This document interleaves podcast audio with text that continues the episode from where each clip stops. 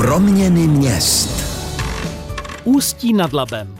Krajské město Ústeckého kraje. První písemný doklad o městě patrně v roce 1056. Rok 1841 zahájena paroplavba na Laby. 1851 zprovozněna železnice z Prahy přes Ústí nad Labem do Drážďan. 1856 ve městě založen rakouský spolek pro chemickou a hutní výrobu, největší v tehdejším mocnářství.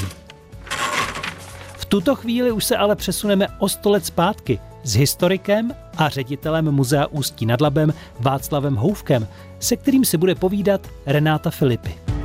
Proměny měst. Rozhlasový seriál o proměnách našich měst za posledních 100 let. Jak konkrétně vypadalo Ústí nad Labem v roce 1923? No tak Ústí nad Labem v roce 1923 bylo významné město, rozkládalo se teda eh, pouze na levém břehu Labe, na tom pravém břehu eh, byla vesnice Střekov, ještě to nebylo město, byť to byla v té době pravděpodobně největší a nejbohatší vesnice v Československu, protože šichtovy závody a další průmyslové podniky ze Střekova udělali opravdu významné průmyslové centrum. Ale Ústí nad Labem bylo tedy na té jedné straně řeky. Eh, v té době mělo 40 tisíc obyvatel. Žili v té době tady u nás v Ústí nad Labem eh, nějaké známé osobnosti, všeobecně známé?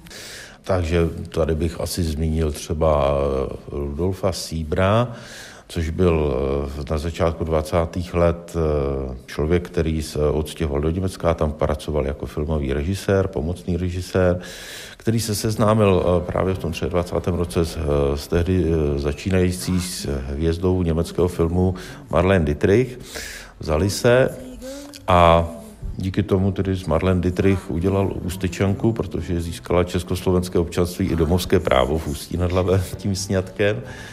Sag mir, wo die Blumen sind, Mädchen pflückten sie geschwind, Wann wird man je verstehen? Wann wird man je verstehen? Pamětníci vzpomínají, že když už teda v těch 20. a začátkem 30. let zajížděli za příbuznými eh, do Ústí nad Labem, tady navštívili občas divadlo ústecké, tak tím většinou rozvrátili představení, protože to byla tehdy světová hvězda první velikosti, takže když vstoupila do lože Marlene Dietrich s manželem, tak všichni se dívali na loži a nikoliv na představení. 13. června už v roce 1922 vznikla Československá plavební akciová společnost Lapská. Zakladatelem byl tehdy stát a banky. Společnost zajišťovala dopravu po řece. Přestalo se tehdy sice vyvážet hnědé uhlí, ale po Labi se dopravoval třeba cukr z místních cukrovarů. Jenže přepravu zboží po Labi v Ústí nad Labem tehdy komplikovala nestálá splavnost řeky. A tak se právě v roce 1923 začalo stavět zdymadlo pod hradem Střekov. To dokázalo zvednout hladinu o celých 10 metrů. O kus dál na druhém břehu na nás už teď čeká Renáta s dalším průvodcem po Ústí nad Labem. Proměny měst. Martin Krsek, historik Ústeckého muzea. Martine, my jsme právě teď na Větruši. Koukáme se vlastně na Ústí nad Labem. Mohli bychom si třeba tak ve zkratce popsat, jak vypadalo Ústí nad Labem před stolety v roce 1923? No, v roce 1923 ještě se Ústí vypořádalo s velkou hospodářskou krizí, která samozřejmě se táhla od konce první světové války. Začala se třeba víc stavět, jo? Už, už tady se objevují docela zajímavé investice. Nejzásadnější problém, s kterým v té době město bojovalo, byla bytová krize. Ústí nad Labem velmi překotně rostlo jako průmyslové město a stěhovalo se sem spoustu lidí, zejména dělníků a město, eh, které tehdy a vlastně skoro celou dobu meziválečnou eh, řídila německá sociální demokracie, si to vytyčila jako hlavní cíl tuto bytovou krizi zmírnit masivně stavěla nájemní bydlení. Takže v té době například na Klíši vyrostly ty překrásné eh, secesní bloky domů kolem, kolem eh, dnešního kampusu bývalé nemocnice, kde bylo dohromady kolem 400 bytů. Ale nebylo vlastně, město nebylo jediné, kdo, kdo takto reagoval na ten problém. Eh, když bychom si pojeli na druhou stranu Labe, tak bychom právě viděli stavební aktivity eh, firmy Šicht, která eh, dokončovala své sídliště, vystavila vlastně v těch prvních poválečných letech, vystavila dvě sídliště, které taktéž přinesly vlastně kolem stabitů. Té době byla také postavena bývalá budova České obchodní společnosti navázaná na živnobanku na Mírovém náměstí. Budovu navrhl Oswald Polívka, muž, který projektoval i slavný obecní dům v Praze.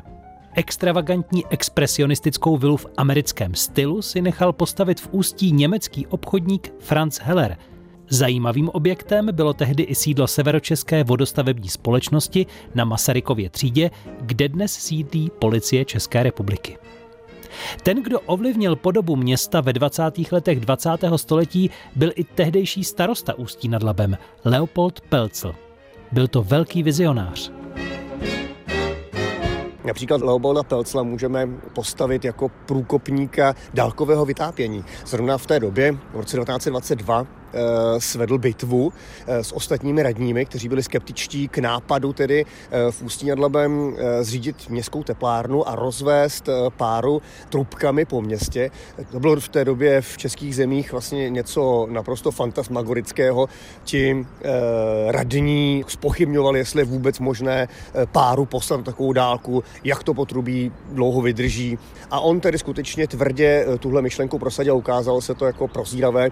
Ústí se stalo stalo průkopníkem dálkového vytápění v Československu a posléze se ukázalo, že to je tak e, zajímavá věc, že se vlastně k tomu e, parovodu městskému e, chtěla přihlásit řada i soukromých objektů. No to vlastně bylo poměrně velká úleva, nemusel ní doskládat uhlí, táhat ho do patra v kýblech a samozřejmě také v centru města nesmrdělo 100 komínů, ale koncentroval se tedy ten problém do té jedné kotelny té městské teplárny. Proměny měst. Rozhlasový seriál o proměnách našich měst za posledních 100 let. Podobu města výrazně ovlivnil chemický průmysl, ve kterém v roce 1923 pracovalo v ústeckém okrese víc než 2000 lidí. A nebylo to jen v jediném podniku, jako byl spolek pro chemickou a hutní výrobu, jak nám potvrdil Jan Charvát, mluvčí společnosti Spolchemie. FEMI to zde podniká celkem 31 firm, i když pouze tři z nich jsou významné. A to právě naše spolchemie, či, čili spolek pro chemickou houtní výrobu, Solvejovy závody v Neštěmicích a Jiří Šicht na Střekově. To jsou ta známá mídla s jelenem. Jak před sto lety vypadala produkce v ústecké chemičce? Co se zde třeba vyrábělo? No, tak byla to třeba výroba kyselin. Například kyseliny sírové či benzové, po níž sílila poptávka v konzervárenském průmyslu, a které jsme tehdy vyráběli 250 tun ročně.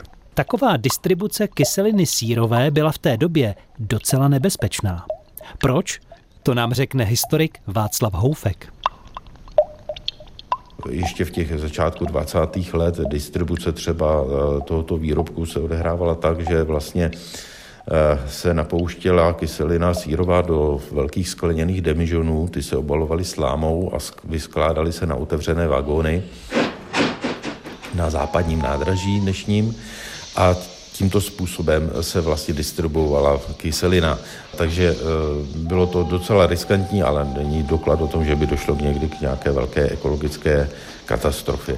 A teprve až během 30. E, let se vyvinuly technologie, jak distribuovat tyto chemické produkty třeba v cisternách. Chemické závody v Ústí nad Labem ale nevyráběly jenom kyseliny. Dalším tehdejším výrobním segmentem byla výroba organické syntézy, kdy jsme zahájili snahy o výrobu barviv a v letech 22 až 23 tak vznikl v areálu první objekt, kde byla pokusná kontrolní barvírna přízí a míchárna barev a začaly probíhat též první pokusy s titanovou bělobou a tiskařskou černí. Ta se pro zajímavost eh, vyráběla tehdy rozpouštěním sazí v rostocích fermeže a do konce 20. let jsme ji ročně vyráběli 100 tun ročně. Z tohoto množství se dá určitě dovozovat, že většina tehdejších novin byla tištěna právě z naší tiskařské černě. Proměny měst.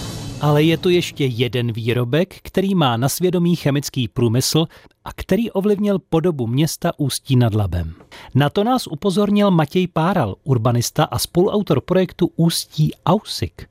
Jde o stavební materiál. eh, takzvaný klinker nebo Eisenklinker, český kabřinec, ale opravdu v té ještě vysoké kvalitě těch 30. let. A tady ten vliv toho severu, Hamburku a téhle z té hanzovní architektury tady v té době byl veliký. Zde ho reprezentoval v chemičce Erich Breindl, který eh, právě prosazoval tyhle ty fialové cihly, že jsou do toho smogu eh, a do, tohohle z toho zamořeného prostředí vlastně velmi vhodné. Ta fasáda je odolná, bezúdržbová, což je i taková mantra dnešních dní, bezúdržbovost. Takže to prosadil i v chemičce a proto e, správní budova Spolchemie, ten slavný ústecký mrakodrap, je vlastně obložen, je vystavěn e, ten jeho plášť právě z těchto z těch cihel. Proměny měst. Ve 20. letech minulého století se klenul přes Labe jeden jediný most, ten železniční. V neděli 9. srpna roku 1936 byl slavnostně předán ústecké veřejnosti nový silniční most Edvarda Beneše. A v roce 1998 k němu přibyl most Mariánský se dvěma 75 metrů vysokými železobetonovými pilony.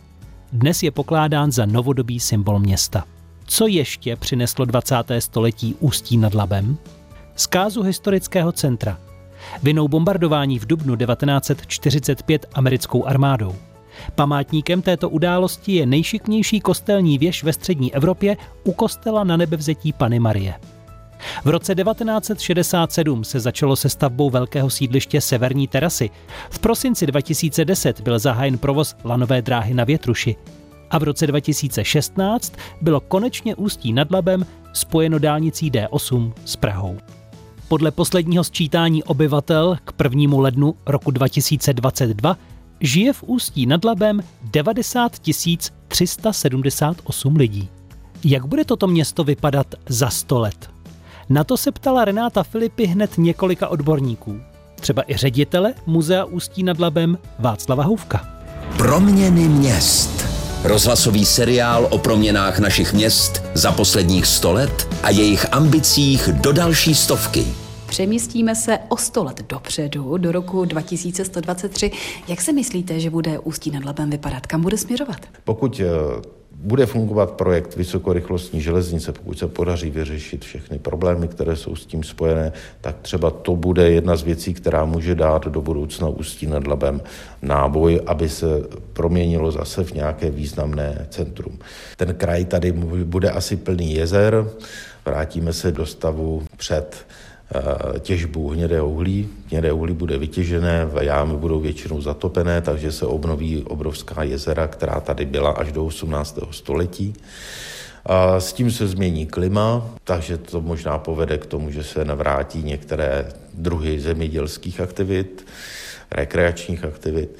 No a šanci Ústí nad Labem bude mít pak teda v tom, že ano, budeme místem pro život a pro bydlení.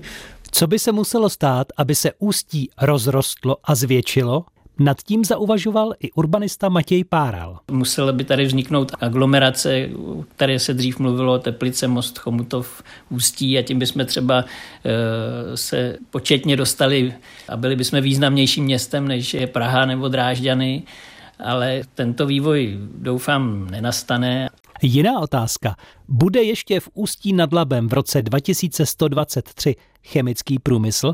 Ptali jsme se mluvčího společnosti Spolchemie Jana Charváta. Bude určitě stále existovat poptávka po chemických látkách, ať už třeba pro zemědělství, potravinářství, lékařství, kosmonautiku, kosmetiku či další oblasti. Celkově lze očekávat, že chemický průmysl bude i nadále hrát klíčovou roli v našem životě a bude se vyvíjet tak, aby vyhověl stále se měnícím se potřebám a výzvám, které nás v následujících desetiletích jako lidstvo čekají. Jaké přání má do budoucnosti historik Martin Krsek? Co bych si třeba přál pro rok 2123, aby město Usnědlovem řídil někdo v typu Leopolda Pelcla, který tu tedy eh, před těmi stolety eh, tu prosperitu vlastně založil. Proměny měst. A jak budoucnost roku 2123 vidí mladí, studenti? Hlavní otázka 100 let bude především, především jako udržitelnost života vůbec. Co se týče starých domů, tak ty, které jsou opravdu takové vybydlené, ošklivé, tak určitě se nahradí něčím hezkým. Mám pocit, že i dost lidí se bude třeba posouvat dál na vesnice. Lidé budou spíše vyhledávat ty pohodlné a hodně rychlé vlastně dopravní spoje. Bude zaměstnání jako horník na měsíci, že budou těžit. Myslím, že se spousta té zábavy bude přenášet do online prostoru. Ale já vždycky jsem optimistická, takže věřím, že za sto let bude Ústí vypadat skvěle. Jak už řekl spisovatel Julius Zeyer, budoucnost bude taková, jakou si ji sami uděláme. Přejeme všem ústečanům, ať je i za sto let jejich město oblíbeným místem pro život. Proměny měst. Rozhlasový seriál o proměnách našich měst za posledních sto let a jejich ambicích do další stovky.